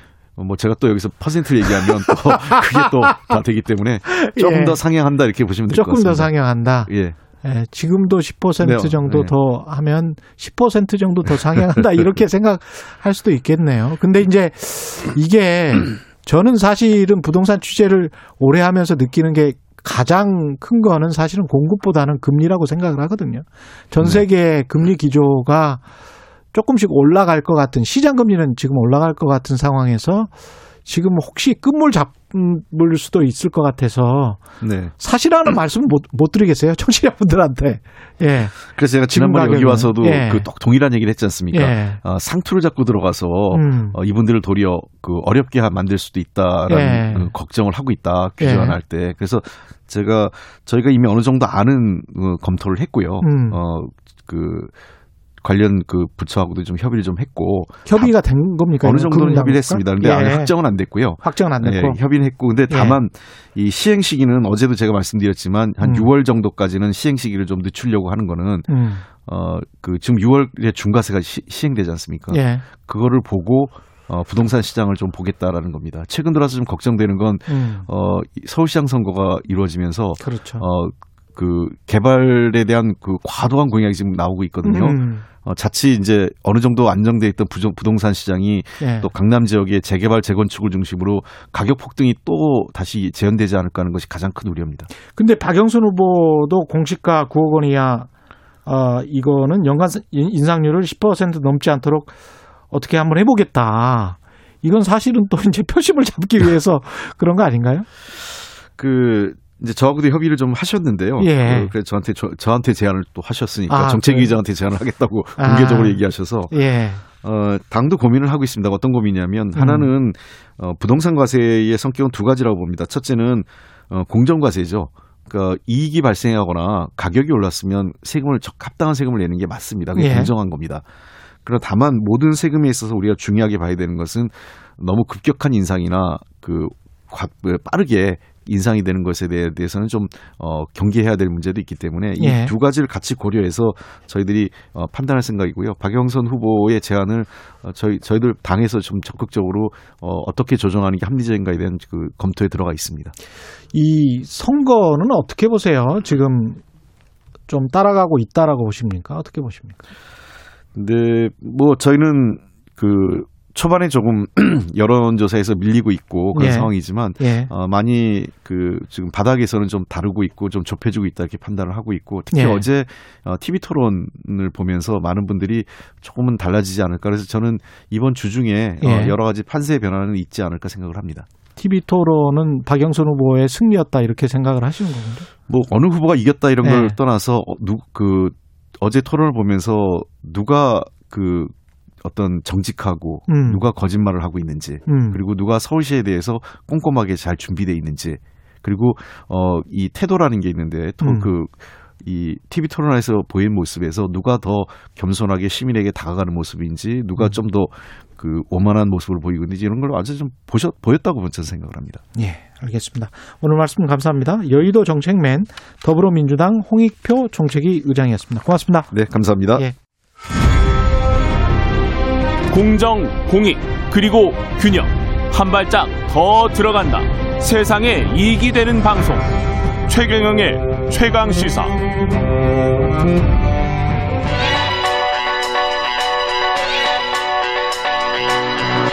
최강 시사. 김수민의 눈. 네, 김수민의 눈, 김수민 평론가 나와 계십니다. 네, 네 반갑습니다. 예. 오늘은 서울시장 선거 후보자들의 공보물을 네. 다 들고 나오셨네요. 이렇게 네네. 이게 이제 일종의 프레임이겠죠. 그렇습니다. 어떤 프레임 전쟁인 거지. 네. 그 공보물 안에요. 그렇죠. 그죠? 명함이나 현수막에 비해서 내용이 음. 많이 들어갈 수 있고 또 한 번에 다 담겨져 있기 때문에 예. 어, 점차 좀 보시는 분들은 줄어들 것 같긴 해요. 온라인 음. 시대라서. 하지만 예. 여전히 어, 가장 압축적으로 후보들의 면면을 담고 있다라는 의미가 있겠습니다. 저는 벽번호 이렇게 쭉 봤어요. 네. 근데 어떤 후보라고 말씀은 안 드리는데 연애 수당 20만 원 주고 뭐 이거는 네. 굉장히 눈에 띄었습니다. 네. 예. 근데 이런 것도 공약을 낼 때 저는 기자라서 그런지 당장 그 생각이 들더라고요. 연애를 하는지 안 하는지 어떻게 증명을 하지? 그러면 혹시 20만 원을 받기 위해서 쌍방이 합의해서 예, 가짜로 짜고 네. 그 나라 돈을 20만 원씩 받아서 40만 원씩 취하면 네. 이거는 사기 아닌가? 네. 연애 사기. 뭐 이렇게 되는 게 아니라 뭐 이런 생각도 어, 들었습니다. 그러다가 예. 그러다가 정들어서 사겨라 예. 뭐 이런 의미가 있는 건지도 예. 모르죠. 이건 뭔지 예. 어, 그 공약들을 좀 보시니까 어떻든가요? 아 제가 공약 전에 이제 예. 좀 여러 가지 말씀을 드리고 싶은데요. 이미지부터 말씀하실 네, 건가요? 예. 맨 앞면, 맨 뒷면 그거를 제일 먼저 보기 때문에 예. 일단 박영선 후보하고 오세훈 후보의 차이점이 예. 어, 박영선 후보는 맨 앞에 보면은 바탕이 파란색으로 채워져 있습니다. 아, 이게 당색이죠. 네. 예. 근데 오세훈 후보는 하얀색으로 돼 있어요. 예. 어떻게 보면은 이 간접적으로나마 이제 풍기는 뉘앙스는 음. 박영선 후보는 민주당 지지자 지지자들의 결집 에 대해서 좀 호소를 하는 편이고 예. 오세훈 후보는 어, 그에 비해서는 국민의힘 지지층 아닌 쪽으로 좀 뻗어나가려고 하는 하얀색이니까 네, 탈색을 하는 보통 하얀색을 입는다고 했을 때는 선거에서 그런 음. 의미를 갖고 있거든요. 그러네. 그런 예. 차이가 있고 뒷면을 보면은 예. 박영선 후보는 아마 이거 아들인 것 같은데 음. 군인 장병이랑 찍은 사진이 있습니다. 예. 그러니까 그 부재자 투표라든지 이런 것들을 대비해서 만든 예. 그런 시안이라고 볼 수 있다면 예. 오세훈 후보는 여기 보면 이제 친필 글씨 편지를 올렸어요. 뒷면. 네, 뒷면에 맨 뒷면에. 지금 유튜브에는 앞면만 나오고 있는데 있는데 네. 예, 뒷면을 지금 말씀 이게 얼핏 보면은 글자가 예. 눈에 잘 안 띄는데 근데 예. 본인의 좀 진심을 전달하기에 좋은 그런 아. 수단으로 종종 후보자들이 쓰고 있고 여기 예. 보면 고개를 숙이고 있는 사진이 있거든요. 그렇죠. 오세훈 후보의 예, 이거는 과거에 시장직을 사퇴한 거에 대한 반성과 사과 어. 이런 의미를 담고 있다고 볼 수 있습니다. 꿈보다 해몽이 더 좋은 거 아니에요? 그리고 군소 후보들 같은 경우는 예. 비용 문제로 한 장만 찍은 후보들이 많은데 예. 어, 크기 자체를 줄인 후보들도 있어요. 보통 후보들이 세로 26cm 정도 찍는데 예. 오태양 후보 같은 경우는 21cm고요. 음. 그리고 무소속 배영규 후보는 어, 19cm, 예. 이도엽 무소속 후보는 11.4cm, 정동희 무소속 후보는 10.7cm. 아, 점점 줄어드네. 네, 이 크기 예. 경쟁이 어, 펼쳐져 있습니다. 그렇군요. 네. 예. 이게 지금 공약은 두툼합니다. 네. 1번 후보, 2번 후보 같은 경우는 두툼한데 자금력이 있으니까 예, 12면으로 꽉 채워서 냈죠. 이것도 이 공약도 어떻게 넣느냐에 따라서 일종의 이제 신문 편집 같은 거잖아요. 그렇습니다. 예, 네, 딱 신문 그렇게. 1면, 2면. 네. 예. 이 박영선 후보는 공약이 6면부터 나옵니다. 아, 그래요? 근데 예. 오세훈 후보는 8면부터 나와요. 아 그래 그렇습니까? 네, 이것도 오세, 어떤 어떤 의미가 있어요? 오세훈 후보는 내가 공약 얘기하기 전에 할 말이 좀 있어. 아. 라는 얘기가 있고 예. 박영선 후보는 사실 이번 선거가 정권 심판 프레임 때문에 좀 불리한 선거지 않습니까? 예. 서둘러서 내가 공약을 제시하겠다 아. 이런 게 느껴진다고 볼 수 있고요. 그리고 공약 지면은 둘다 어, 4개 면을 사용을 했는데 음. 박영선 후보 쪽에 글씨가 작고 많은 편입니다. 예. 가독성이 떨어질 수 있는데 음. 나는 이렇게 그냥 준비된 내용이 많아 다양해. 이런 아, 메시지 자체를 줄 수 있는 거고요. 음. 오세훈 후보는 어, 좀 여유가 있어 보이고 가독성은 좀 높아 보이는데 음. 어떻게 보면 1년짜리 시장 아니냐 그렇게 예. 많은 것들을 공략하지는 않겠다. 예. 이런 또 뉘앙스가 느껴진다고 볼 수 있습니다. 그러니까 오세훈 후보 같은 경우는 앞에 8면부터 이제 공약을 했다는 거는 앞에는 이제 정권 심판론이랄지 네. 후보 단일화 나는 그렇습니다. 야권의 단일 후보다 이런 네. 거를 이제 강조를 했나 보군요. 그리고 군소 후보들은 또 지면의 한계들이 많기 때문에 네. 좀 여러 고민들을 했을 것 같은데 크게 네. 두 부류가 있더라고요. 특정 분야를 부각시키는 쪽 음. 그리고 종합적으로 제시하는 쪽 여러 예. 가지를 예. 특정 분야 제시형이 기본소득당의 신지혜 후보 예. 기본소득을 부각을 시켰고 음. 여성의당의 김진아 후보는 혼자 여자 혼자도 살기 좋은 서울 쪽으로 음, 특화된 예. 공약들을 내걸었습니다. 눈에 확 띄긴 하네요. 네, 네. 반면에 이제 종합형은 허경영, 예. 국가혁명 배당금당 후보 같은 경우에 삼삼혁명이라고 해서 삼삼혁명 예, 예, 여러 가지가 있어요. 장기혁명도 있고 벌금혁명도 있고 예. 이런 것들을 이제 한꺼번에 내걸었고 예. 그리고 이제 무소속 신지예 후보 같은 경우는 음. 뭐 생활 기준선, 탄소 한계선 이게 이제 돈업 경제학이라고 예, 거기서 유래된 틀이라고 볼 수 있는데 예. 어, 좀 군소 후보 치고는 좀 종합적으로 음. 공약을 내건 편입니다. 이 텍스트 말고 이미지, 그림이나 뭐 색깔 가지고 표현한 것도 있습니까? 저는 사진을 좀 봤는데요. 예. 사진에 누가 나왔는가 이걸 좀 유심히 봤거든요. 근데 후보 박영선, 말고 누가 나왔나? 네, 근데 박영선 후보나 오세훈 후보나 자당 소속의 다른 정치인이 별로 나오지 않습니다. 아, 그래요? 네, 박영선 후보 같은 경우는 문재인 대통령이 나오긴 했는데 음. 사진이 작게 나왔어요. 같이 작게 찍은 사진이. 나왔다. 예, 어떻게 보면 이번 선거에서 정권 심판 프레임을 신경 쓴 것 같기도 한 지지율과도 연관이 네. 되겠습니다. 그리고 예. 강경화 장관이 나왔습니다. 강경화 전 장관하고 같이 찍은 사진이 나왔는데 음. 강전 장관은 여성이고 예. 또 어떤 스캔들 때문에 낙마한 사례가 아니죠. 아. 네, 그리고 국제적 이미지가 있습니다. 이런 것들을 좀 같이 더불어서 가는 것을 노린 거 아닌가 싶고요. 오세훈 후보 같은 경우도 국민의힘 다른 인사가 한 명도 나오지 않습니다. 예. 대신에 좀 앞쪽에 보면은 안철수 전 후보하고 찍은 사진이 나오거든요. 예. 예, 안철수 후보가 또 중간에 들어가 있어요. 음. 이것은 굉장히 이제 띄워주면서 단일화에 대한 효과를 노리겠다. 중도층을 공략하는 그렇게 네. 보이네요. 그렇습니다. 예. 그런 의미가 있다고 볼 수 있겠죠. 예. 그리고 이제 군소 후보들 중에서 보니까 미래당의 오태양 후보는 예. 법륜스님 사진이 올라와 있습니다. 법륜스님 사진이? 네. 예. 그 오태양 후보가 이제 양심적 병역 거부했을 때에 예. 법륜스님이 그때 그 탄원서를 썼었죠. 아, 예, 그때 예, 선거 추천사는 아니고 탄원서인데 좀 예. 눈에 띄는 부분이었고 음. 그리고 진보당의 송명수 후보 같은 경우는 이정희 전 의원과 찍은 사진이 올라와 있어요. 아. 예, 이것은 또 민주노총 위원장과 찍은 사진도 있는데 그러네요. 내가 정통 진보 운동 후보다. 이런 것들을 총이다. 그렇습니다. 내세우려는 음. 의도가 있다라고 볼 수 있겠습니다. 후보자들 저 박영선과 오세훈 후보만 짧게 후보자 인물 홍보는 어떻게 하고 있습니까?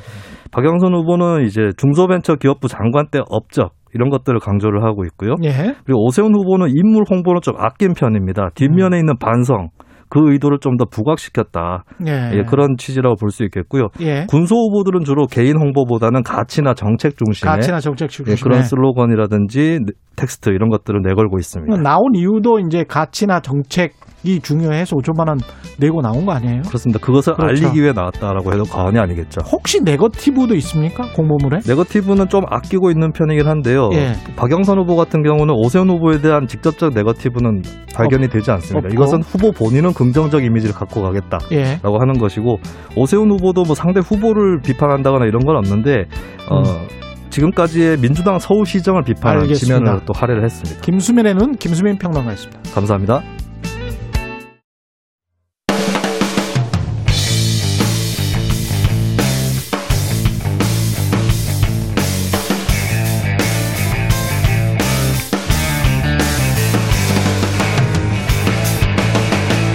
최경영의 최강 시사.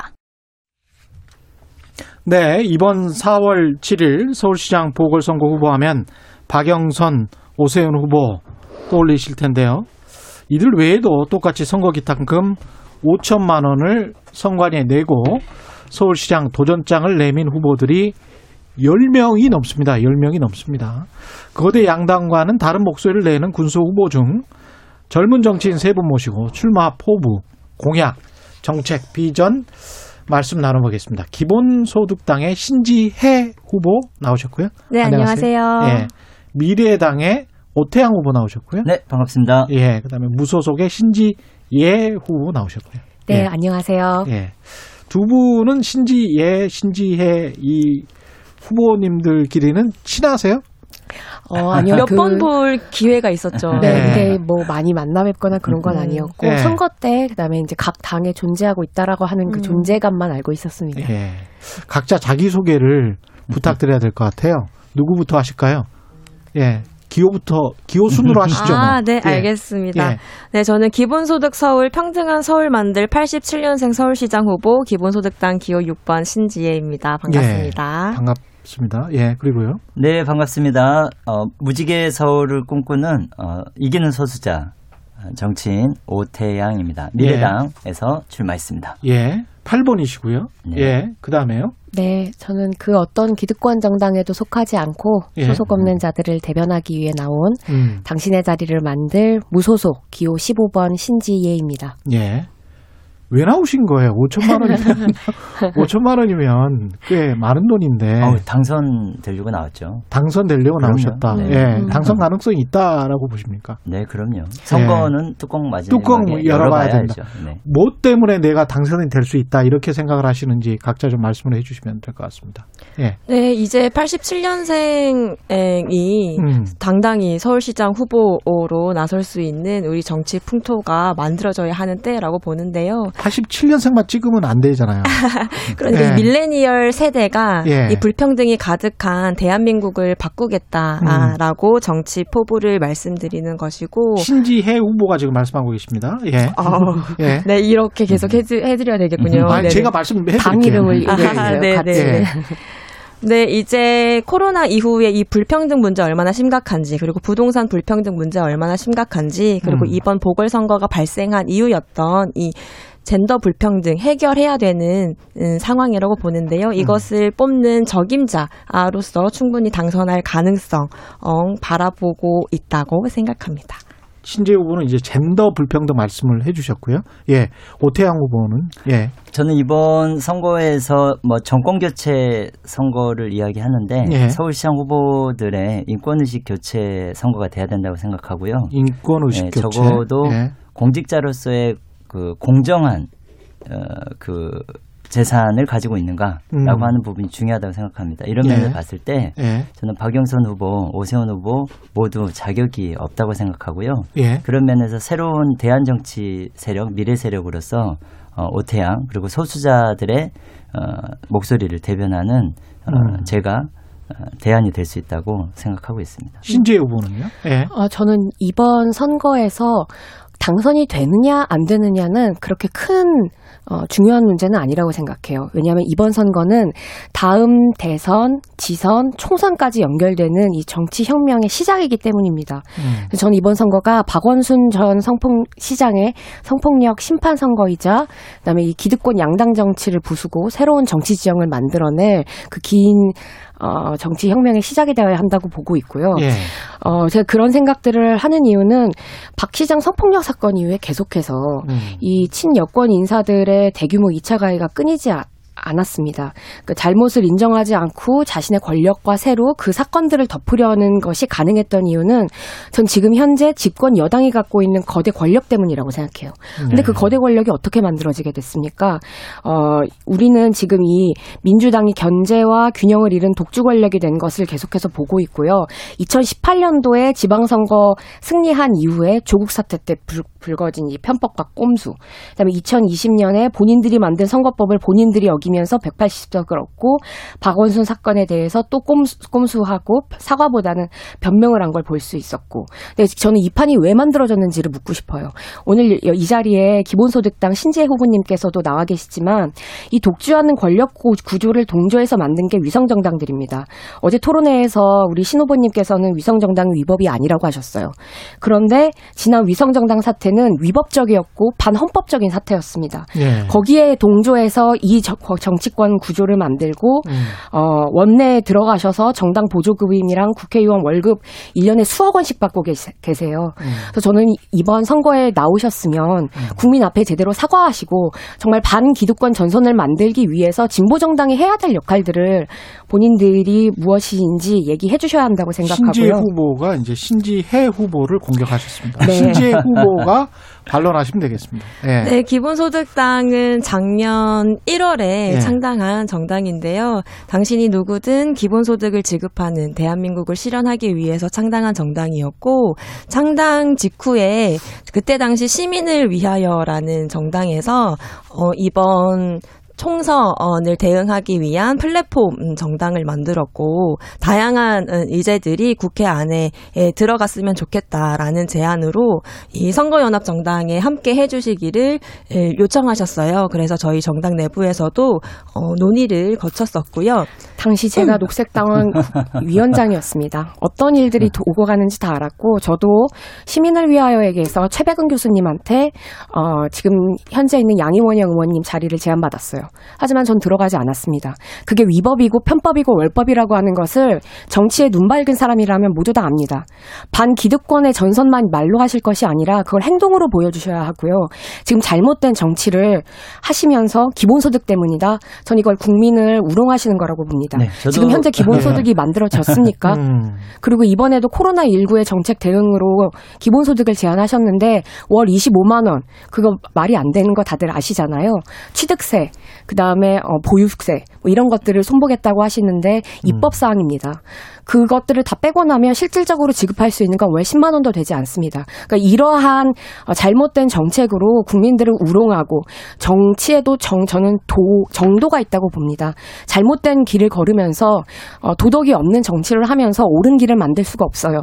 그래서 저는 어, 지난 위성정당 사태에 대해서 국민 앞에 사과하시고 지금 있는 의석 자리 내놓으셔야 진보를 이야기할 수 있고 기, 반 기득권을 이야기하실 수 있다고 봅니다. 네, 저, 저도 네. 잠깐 말씀드려도 네. 서울시장 나오셨기 때문에 서울시에 관련된 말씀을 하시는 게 훨씬 좀 좋으실 것 같아요. 네. 아, 네, 알겠습니다. 예. 네. 오태영 후보 말씀하십시오. 아, 예. 어제 저희 이제 선관위 주최 토론회에서도 이야기가 잠깐 나왔는데요. 예. 네, 이 어쨌든 70년 기득권 양당 구조의 결정판이 지난 총선이었고 음. 그 결과로 사실 좀 편법적인 위성 정당으로 180석의 집권 여당 체제가 만들어졌는데 사실 국민들의 삶이 변하지 않고 있습니다. 예. 이번 서울시장 선거만 보더라도 LH 사건으로 모든 국민들이 좌절과 허탈감을 얻고 있는데 박영선 후보님은 그거를 20, 30대의 역사의식 탓을 하고 계시고 예. 그다음에 오세훈 후보는 본인이 정계 은퇴 선언까지 하면서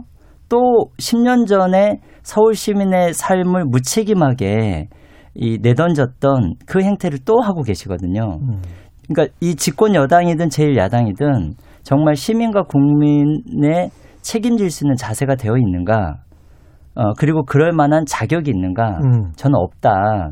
그렇기 때문에 지난 총선에서 만들어진 이 굉장히 왜곡되고 기형적인 양당 정당 체제가 균열이 나는 선거가 돼야 되고 그 균열의 내용에는 지금 새롭게 어, 약진하고 미래를 향한 정책들을 가지고 있는 이 음, 후보들 예. 미래 후보들에게 어, 저는 많은 기회를 좀 주셨으면 좋겠다 이런 말씀드립니다. 근데 이제 유권자들이 서울시장을 선택할 때 뭘 보고 뽑아야 될 거 아닙니까? 그렇죠. 예, 네. 뭐 정책이든 인물이든 네. 뭘 보고 뽑아야 되는데 그 기준이 뭐라고 생각하세요? 어 이번에 신지 해. 네. 네, 신지혜입니다. 네. 네. 이번 선거의 명명을 어떻게 할 것인가라고 네. 본다면 애초에 이 보궐 선거가 발생한 이유였었던 어, 이 젠더 불평등 문제 해결하는 음. 선거 그리고 모든 국민들이 이 코로나로 인해서 고통받고 있는 때에 이 재난 불평등 해결할 수 있는 선거 그리고 부동산 가격 폭등으로 인해서 음. 이 자산 불평등이 심각해지고 있는 상황에서 어, 이 자산 불평등 해소하는 해소하는 부동산 불평등 해소하는 선거라고 만, 아, 만들어야 된다고 봅니다. 그런 음. 측면에서 이제 좀 새로운 서울의 민주주의의 기준을 어떻게 세워야 할 것인가를 선택하시는 선거라고 생각하고요. 예. 지난 기본소득당은 여러 의정 활동을 통해서 기본소득 공론화 법이라던가 아니면 기본소득형 탄소세 등을 발의하면서 새로운 대한민국의 상을 그리고 있는데 이제 서울에서도 실현 가능한 여러 가지 것들을 국민 여러분들께서 서울 시민 여러분들께서 직접 보시고 판단하실 때라고 생각합니다. 그 다른 후보들도 말씀을 해주실 때 이제 성차별 뭐 부동산 이렇게 추상적인 말씀을 해주셨는데 그것도 좋은데요. 그런데 어떻게 음, 어떻게 네. 이제 해결하겠다 구체적인 네. 뭐 공약도 말씀해 주시면 좋을 것 같고 나는 특별히 이런 방안이 있다. 뭐 이런 말씀을 또 같이 네. 해주시면 좋을 것 같습니다. 제가 좀 예. 해보겠습니다. 오태영 후보님. 어, 예. 저는 어, 서울이 세계 10대 메가시티가 돼 있고 예. 그 다음에 어, 지역 경쟁력으로는 세계 도시의 지금 네 번째 순입니다. 예. 굉장히 큰 도시고 도시국가 수준인데요. 음. 어, 영웅적인 서울시장 한 명으로 더 이상 운영할 수 있는 규모가 아니다. 어, 그래서 지난 어, 10년 넘게 실패한 시장의 전철을 밟아왔다. 그건 예. 권력의 독점 때문인데요. 음. 전 이것을 자치분권 협치의 방식으로 분산시켜야 된다. 그게 제가 주장하는 열 손가락 청장 협치 서울입니다. 어. 어 그래서 예. 어, 서울에 지금 행정 일부 시장, 2부 시장, 정무부 시장 세 명이 모든 권력을 다 갖고 있는데요. 예. 그렇게 하지 않고 어 소수자청, 청년특별청, 여성청, 청소년청, 시니어청, 어, 그리고 탄소 제로청, 균형경제청, 어, 협치마을청, 그리고 한류평화청, 그리고 균형경제청 이렇게 어, 의제와 대상으로 열가열개의 청장으로 어, 권한과 예산을 부여하고 시장은 중앙정부, 그다음에 이웃 지자체, 그리고 세계 도시정부와 어, 교리 협력을 하고 내치는 열명의 청장이 전문적인 행정력을 가지고 어, 운영을 한다면 저는 이게 새로운 서울 민주주의의 시작이다. 그래서 저는 이거를 무지개 서울 이렇게 명명을 하고 있습니다. 서울시의 조직을 바꾸겠다. 네. 예. 어, 저희 저는 이번에 무소속으로 출마하지만 팀 서울이라고 하는 이름으로 출마를 합니다. 예, 신지혜 후보시고요. 네, 무소속으로. 무소속 15번 예. 신지혜입니다. 어, 저희 각 분야의 전문가이신 부시장단을 모셔서 어, 협업의 정치를 보여주 보여드리겠다라고 하고 있고 음. 저희 선보는 두 가지 큰 정책을 어, 큰 뿌리로 하고 있는데요. 하나는 기후 위기 대응. 그다음에 두 번째는 불평등을 해소하자입니다. 음. 기후위기 대응 같은 경우엔 2050 탄소 중립 어, 이야기들이 문재인 정권에서도 선언하시고 하지 않으셨습니까? 근데 서울시가 아직 관련한 종합 계획이 없어요. 그래서 2050년 넷제로를 만들기 위한 팩캐스팅 기법을 활용한 어, 법정 계획들을 수정해 나가겠다. 그다음에 문화예술, 주거, 뭐 다양성 여러 가지 영역에 있는 분야의 정책에 이 1.5도씨 그 탄소 어, 배출 억제 정책 것들을 다 적용하겠다라는 내용이 들어 있고 음. 어, 이 기후 위기 대응은 그런데 자칫하다간 불평등하게 이루어질 수 있거든요. 네. 그래서 서울 시민이라면 누구나 누려야 할 최소한의 생활 기준선을 만들겠다. 그래서 소득, 주거, 돌봄, 건강, 교육 다양한 곳에 이 있는 복지 기준을 확대해서 환경 특히 그다음에 교통, 여가 이런 곳에 기준을 마련하겠다라는 내용이 들어 있고요. 뭐 조금 더 구체적으로 말씀드리면 예를 들면 부동산 정책. 음. 지금은 어 민간에다 모두 다 맡겨놓자. 그다음에 용적률을 풀자. 뭐 이런 말씀을 하시는데 그럴마 그렇게 해서 주택이 확보될 만한 택지가 서울에는 없습니다. 그래서 저희는 부동산 해법을 위해서 임대주택 지금 현재 어 그 영구 임대주택 제외하고는 서울시가 갖고 있는 게 6.3%밖에 되지 않습니다. 이 임대주택을 20%까지 올려야 된다라는 계획을 갖고 있고요. 음. 어 현재 어 청년주택을 매입하겠다. 장애인 주택을 매입 매입하겠다. 이 칸막이 정책이 이루어져 있어서 1년에 오히려 수백억씩 예산이 남아요. 이것들을 통합해서 어, 매입을 하면 뭐 신규 공급 물량을 확보하는데 오히려 시간이 더 많이 걸리지만 이 방법으로는 더 빨리 더 확실하게 다양한 수요 계층에 맞춰서 부동산 문제를 해결할 수 있을 거라고 보고 있습니다. 지금 말씀하신 그 임대주택 뭐 20% 늘리겠다 이런 거에는 다 동의를 하십니까? 저는 조금 다른 생각인데요. 음. 어, 이번에 서울시장 후보로 나온 여야 주요 후보들이 내놓은 부동산 공급 물량이 1년 시장이 할 수 없는 전체 합하면 300만 호가 됩니다. 예. 시민들이 믿지 않거든요. 음. 왜냐하면 부동산 공급을 늘리면 늘리는 대로 이거는 부동산 투기 세력의 좋은 먹잇감이 됩니다. 음. 그걸 지금 우리가 보고 있는 게 어느 정도까지 됐냐면 대한민국의 주택 공급을 공적으로 공급하고 있는 한국 주택 토지공사의 임직원들이 그 내부 정보를 이용해서 투기를 하고 있다는 거죠. 예. 김상조 실장처럼 음. 청와대 최고 권력을 갖고 있는 사람도 부동산 정보를 활용하는 음. 이런 사태가 나온다는 겁니다. 이런 상태에서 공급량을 아무리 늘려봤자 예. 저는 어떻게 그거는 다 부동산 투기 세력의 먹잇감이 된다. 음, 음. 그래서 핵심은 부동산 투기 세력이 먹잇감으로 삼을 수 없는 음. 형태의 공급 정책이 나와야 된다. 그게 뭔가요? 저는 그게 싱가폴 방식의 백년살이 기본 주택인데요. 쉽게 말하면 토지와 예. 건물을 음. 정부가 소유하고 그다음에 세입자에게는 아주 저렴한 가격에 어, 이 반영구적 소유권을 주는 형태인데요. 예. 이것은 공공 지금 현재 공공 임대주택은 음. 결국에는 5년 10년이 지나면 음. 민간 사업자에게 다 넘어가게 돼 있습니다. 예. 관할권이요. 그래서 공공성이 현재 떨어진다는 거죠. 그리고 음. 한 가지만 더 말씀드리면 강남에 우리나라에서 가장 많은 집을 가지고 있는 760채를 가지고 있는 다주택 임대 사업자가 종합부동산세 영원입니다. 말이 안 됩니다. 이게 지금 문재인 정부에서 나오고 있는 어, 이 조세 정책인데요. 종업 부동산세부터 저는 뜯어 고쳐야 된다라고 음. 생각합니다. 신지혜 후보는 어떻게 생각하세요? 네, 부동산, 부동산 이야기가 나와서 자연스럽게 음. 이야기를 하면요. 이 거대 양당에서 이야기하는 이 분양 중심의 공급은 오히려 집값을 더 상승시키는 음. 그런 효과를 발휘할 것이라고 보고요. 지금 있는 집들에 대해서 어떻게 공정하게 세금을 거둘 것인가 이 음. 문제를 음. 건드리지 않고서는 어, 부동산 가격 폭등 문제 막을 수 없다고 생각합니다. 그런 취지에서 어, 기호 6번 신지에는 이 부동산 세금을 좀 공, 공정하게 걷어서 서울 시민 모두가 이 부동산 가치를 기본소득으로 누릴 수 있는 방안이야말로 이 무주택자들을 위한 실질적인 주거 대책이자 어, 주거 지원 방안이라고 생각합니다. 생각을 하는데요. 공정하게 거둔다는 게 지금보다 더 많이 걷는다는 겁니까? 어떻게 어, 일단 공시지가의 네. 현실화의 문제도 있고요. 그리고 공시가를 서, 현실화한다. 네. 그리고 서울시장 같은 경우에는 음. 이 재산세나 취득세 같은 경우에를 50% 탄력적으로 과세를 또 할 수 있는 상황입니다. 그러니까 지금보다 더 많이 걷어야 된다는 거네. 네, 네. 그렇죠. 네. 그러니까 공시가가 지금 한 70% 정도 아파트가 네. 현실화가 돼 있는데 그것보다 더 현실화 시켜야 되고 네, 현실화 시키고 재산세, 취득세 더 많이 해야 되고 네네. 그렇게 한 다음에 그걸 가지고 거둔 세금으로 모든 서울 시민들께 기본소득으로 어. 나누는 것.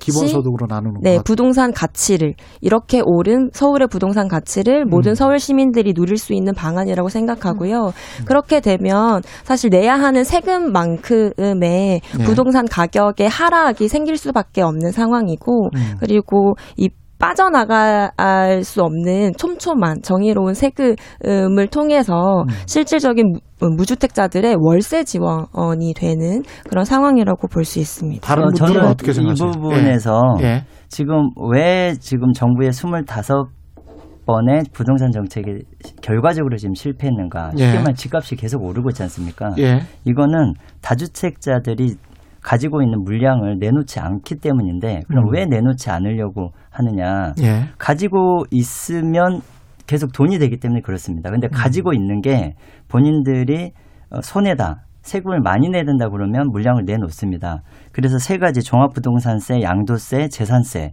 이 부분들에 대한 저는 전폭적인 다주택 누진적 과세가 혁명적으로 돼야, 되고 음. 누진적으로 네. 그렇게 되면 집을 많이 가지면 가질수록 본인이 세금 부담이 늘어나면 어, 물량을 저는 내놓을 수밖에 없다고 생각합니다. 음. 어, 이 정책이 저는 지금 집권 여당과 청와대로부터 안 나오고 있다. 왜안 음. 나오느냐? 예. 저는 거기 계시는 고위 공직자분들, 국회의원분들이 음. 다주택과 부동산 투기의 혜택을 누리고 있기 때문에 이런 과감한 어, 50%에 달하는 무주택자들을 위한 어, 주택 정책을 쓰지 못하고 있는 이유다 이렇게 보고 있습니다.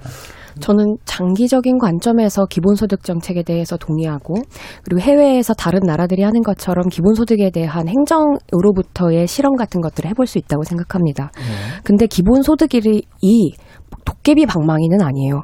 모든 게 다 기본소득으로 풀릴 수는 없습니다. 아까 말씀하셨던 방식으로는 어, 정의로운 조세, 과세와 어, 정의로운 분배가 가능하다고 하시는데 주택 관련한 정책들이 그 다음에 그 입법 사항들이 훨씬 더 저는 많은 것으로 보이고요. 전월세 상한제 그, 그 저희 임대 3법 같은 것 관련해서도 이번에 김상조 어, 위원장의 그런 문제들이 있지 않았습니까? 그러니까 결과적으로는 기본소득 하나가 답이 아니라 그 기본소득을 할 수 있게 만들기 위해서 꼼수를 쓰지 않고 어, 탈법을 하지 않게 하기 위한 그 부수적인 정책들이 저는 필요하다고 보고 있고요. 그 다음에 이제 기본소득을 지금 준다고 하셨을 때 월 25만 원으로 과연 우리 서울 시민의 월세값을 감당할 수 있을 것인가? 그리고 집이 없는 지금 당장 청년들은 어디로 가란 말인가라는 저는 질문을 던지고 싶고 아까 오태양 후보님이 말씀하신 100년 임대주택에 저는 동의합니다. 그래서 아까 말씀드렸던 제 임대주택의 확충은 민간에서 새로 짓겠다는 것이 아니라 지금 현재 나온 물량에서 어, 필요하다면 그 매매권까지 활용을 하여서 그 어, 주택 경매 나온 것들을 아, 경매에 나온 주택 같은 것들을 우리 서울시가 직접 구매를 해서 그것을 나눠주겠다고 하는 것입니다. 그 잠깐만요. 근데 네. 이제 세 분 다 말씀하실 때 세금과 관련해서 말씀을 하시는데 서울시는 세금을 어떻게 바꿀 수 있는 서울시장은 권한은 없잖아요. 아, 재산세랑 네. 취득세는 그렇게 진행을 할 수 있고요. 그래서 그런 측면에서 아, 기재부, 어, 제안을 드린 거고 기재부의 네, 탄력적으로 네, 탄력적으로 할 수 있습니다. 아. 할 수는 있는데 지금까지 하지를 어쨌든 지금 예. 핵심은 이 부동산 가치가 음. 이렇게 치솟고 있는데 이것이 부동산 부자들에게만 쏠리고 있는 이 부동산 불평등 문제를 예. 해소할 수 있는 방안이 필요하다고 말씀. 드 리는 거고요. 음. 이 부동산이라는 것은 모든 국민들이 함께 누려야 하는 이 공통부이기 때문에 이 공통부의 가치를 모든 시민들이 누릴 수 있는 방안으로 기본소득을 제안드린 것입니다. 재원 지금 뭐 시간이 별로 없어서 재원에 관련해서는 충분히 생각을 해보신 거예요. 기본소득이든 아니면 뭐 보이세를 올려서 어떻게 하겠다라는 것이든 네네 예 어, 숫자가 확 나옵니까? 제가 청년만 말씀드리 고 보면 청 역세권 청년주택 이런 거 있습니다. 근데 저는 예. 역세권 숲세권 누가 이름 붙이는 거냐? 음. 저는 부동산 투기 자본이 이름 붙이는 거라고 생각해요. 예. 그래야 예. 어 저기 집값을 올려받을 수 있으니까요. 근데 음. 여기 들어가는 지금 청년 공공주택이라고 하는 거 5년 10년 지나면 예. 민간 사업자에게 다 넘어가게 됩니다. 그렇게 되면 결국에는 청년 몫이 또 없어지는 거거든요. 음. 그다음에 재원 같은 부분은 저는 지금 그 국민연금 관리공단 같은 데 쌓여 있는 지금 그 수천조의 어 기금 음. 이런 것들을 저는 과감하게 공공주택 보급하는데 저는 사용해야 된다. 국민연금을 사용하자. 네네. 예. 네. 어, 저는 아까 신 후보님께서 말씀하셨던 그 방안에 그 공보물을 보니까 탄소세랑 보유세가 있더라고요. 근데 이것은 아까 그 사회자분께서 말씀하셨던 것처럼 입법 사항입니다. 그래서 이걸 빼고 나면 월 10만 원이 채 되지 않아요. 그래서 저는 재원 마련에 대해서는 사회자님께서 지적하신 대로 더 철저한 기본소득당의 정책이 있어야 된다고 보고 있고요. 어, 그것 외에 주택을 그럼 서울시가 매입하는 걸 할 수 있느냐? 그, 그 그것은 가능합니다. 그러니까 서울시 한해 예산이 현재 50조인데 음. 그 중에 계속 사업이 20 5조 정도로 절반에 해당돼요. 근데 각 부서별로 이 예산들이 다 할당되어 있는 것이 정해져 있어서 그냥 매해마다 그냥 의뢰 그렇듯이 그 예산을 그 집행하게끔 계획을 만들거든요. 예. 근데 이런 관행을 없애면 어 2011년에 박원순 시장이 들어가서 그 예산 여력을 진단했었을 때 한 20%에서 30%가 가용 재원이 가능하다고 보고 있었습니다. 그래서 저는 못해도 한 10조 정도는 변경 가능한 예산이라고 보고 있고요. 음. 이를 시급하게 그 안정적 안정적인 주거 를 만드는데 그 서울시장이 앞장서야 한다고 보고 있습니다. 시간이 네, 뭐한 정책... 1분 반밖에 안 남았어요. 아, 마지막으로 네. 세분 다 3040 청년 세대라고 볼 수 있는데 기성 정치, 기성 세대 어떻게 에, 비판을 하실 건지, 예, 비판하시는지 그 말씀만 간단하게 듣고 한 30초씩만 말씀하십시오. 예. 네, 어, 오태양의 성소수자 공약을 담은 어, 현수반기 전국 7개 서울 7개 선거 선거구에서 20개가 훼손이 됐습니다. 예. 조직적인 혐오 세력의 아. 저는 어, 범죄라고 생각하고요. 예. 이렇게 우리 사회에서 굉장히 사회적 소수자 약자에 대한 혐오 차별이 예. 저는 기성 정치인으로부터 나오고 있다. 그렇겠다. 안철수 후보의 보지, 키어 축제 보지 않을 권리 오세훈 후보의 동성애를 찬성하냐 반대하느냐. 그래서 저는 서울시장 을 수행하는 가장 기본적으로 음. 사회적 소수자에 대한 인권 의식부터 어, 바로 잡아야 저는 예. 서울시장 자격이 있다. 이런 말씀을 드리고 예. 어, 소수자를 위한 정치, 통계조차 잡히지 않는 음. 성소수자를 드러내는 어, 이번 선거를 꼭 만들고 싶습니다. 예, 기본소득당 신재 후보. 예. 네, 부동산 불평등 하루아침에 생긴 것 아니고 지난 3, 40년 동안 계속 생겼었던 겁니다. 네. 예, 서울시에서 부동산 관련 세금들, 공유 자산 수익이나 그리고 재건축 초과이익 환수금 예상되는 거 이렇게 합치면 6조 원 가량 충분히 서울 기본소득 시작할 수 있는 어, 시, 재원이 될 수 있고요. 이제는 이 치솟은 부동산 가격 그리고 같이 모두가 서울 시민들이 누릴 수 있는 권리로 만들도록 하겠습니다. 예. 네, 저는 양당이 싸, 서로 싸우면서 음. 더 나쁜 상대방을 어, 떨어뜨려 달라고 싸우는 정치가 끝났으면 좋겠다는 생각이 들어요. 근데 그를 네. 위해서는 어, 신뢰할 수 있는 정치의 모습을 보여줘야 하고 법을 어기지 않고 어, 윤리 의식을 전 지키는 게 매우 중요하다고 생각합니다. 지금 여러 가지 사태를 보면 대한민국 정치의 윤리가 땅에 떨어졌어요. 전 국민들 보기에 보기에도 죄송스럽고 부끄럽다고 생각합니다.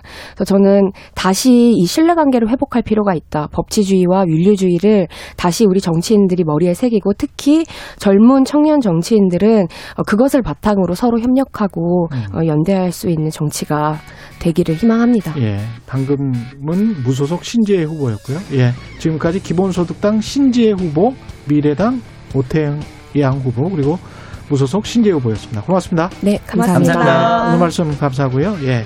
3월 30일 화요일 KBS 일라디오 최경련의 최강 시사 오늘은 여기까지입니다. 저는 KBS 최경련 기자였습니다.